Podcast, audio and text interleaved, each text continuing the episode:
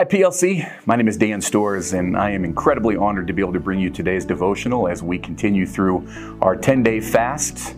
I hope the Lord is meeting you guys right where you're at and you're having an incredible journey with Him uh, during these 10 days. Today, we're going to continue with the seven mountains of influence. And uh, what's near and dear to my heart is, is business. So today we'll talk about business as a mountain of influence. Um, as we all know, uh, and you've heard the, the saying, uh, money makes the world go round. And thankfully for us as believers, we know that's not true, as, as our Father makes the world go round. But in, in many ways, that statement is true in the world that we live in, and it's uh, money and business is incredibly important. Um, I do believe that, that God has given us the free market system uh, to be able to grow, uh, to be able to grow our economy, and to also grow our personal wealth. And I think that's something as believers that we, we need to accept and, and understand that God does desire that we are successful. Um, and, and, and I do believe that this mountain of influence is very, very important, as without finances, none of the other mountains really are possible. So today we're going to look at business and we're going to talk about it. Um, so you know a little bit about me. I am the general sales manager for Kroenke Sports and Entertainment. Uh, we own the Denver Nuggets and the Colorado Avalanche and Pepsi Center and, and, a lot of things around Denver. So business is a, is a large part of my life. I've been doing this for 25 years and um, I, have had great favor from the Lord. And I'm thankful every day for what He's been able to bring to me um, in, in the business world. One of my favorite scripture verses that I want to get into in the beginning is from Jeremiah. It's Jeremiah 29 11. And I think it's important for us as believers to memorize this scripture verse and to really meditate on it, but also to pray it as we go in every day. So I want to read that verse to you. Again, Jeremiah 29 11 says, For I know the plans I have for you, says the Lord. They are plans for good and not for disaster, to give you a future and hope.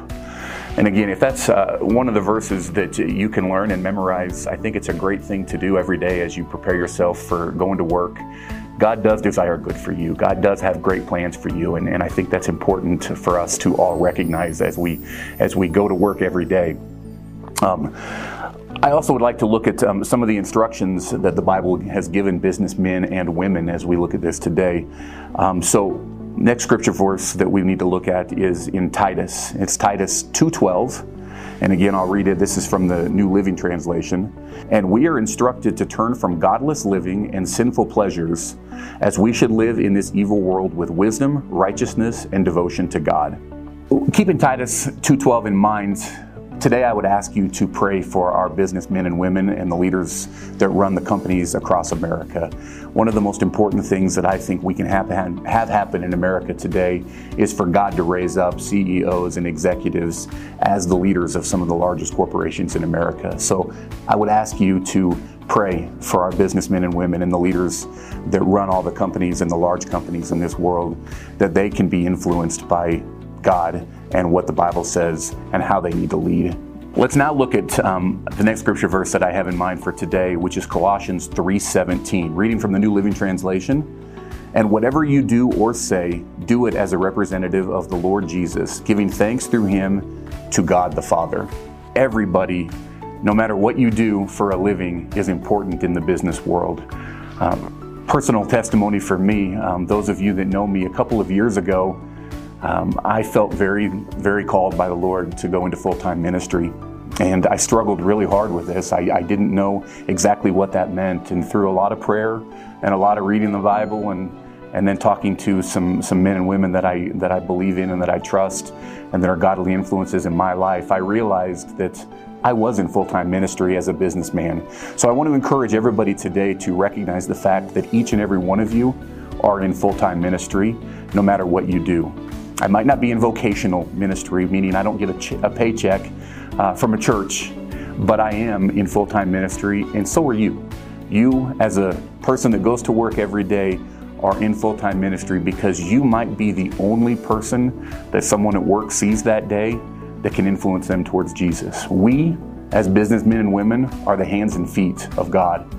And we might be just that person that could make an influence on someone's life. So I want to encourage you today to recognize the fact that even though you might not have pastor in front of your title, that you are in full time ministry and that business is so important to leading this country to where it needs to go.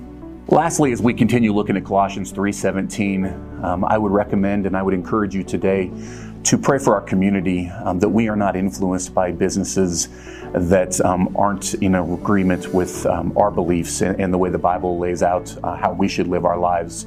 Uh, when you look at industries um, like abortion, and you look at uh, uh, drug stores, uh, weed shops, every way to say that, uh, liquor stores, uh, sex trafficking, the porn industry.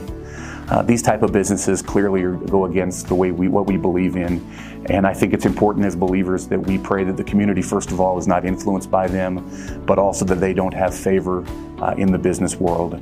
So I would ask that you pray today um, for people not to be influenced by these businesses.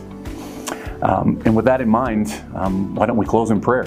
Father, thank you so much uh, for, for what you've allowed for us as humans, that uh, we do have the ability to, to prosper in the business world and that uh, we, we, can, we can grow and, and, we can build wealth for ourselves, but we can do it in um, line with the way that your word tells us to do it, Father. I pray that you do raise up business leaders and executives and CEOs that are godly men and women that can strive to run their corporations and run their businesses the way you have instructed us to, Father.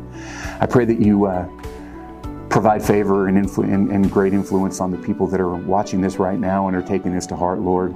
Give them the desires of their heart, Lord, as they continue to seek after you and that they put you first in everything they do, Lord.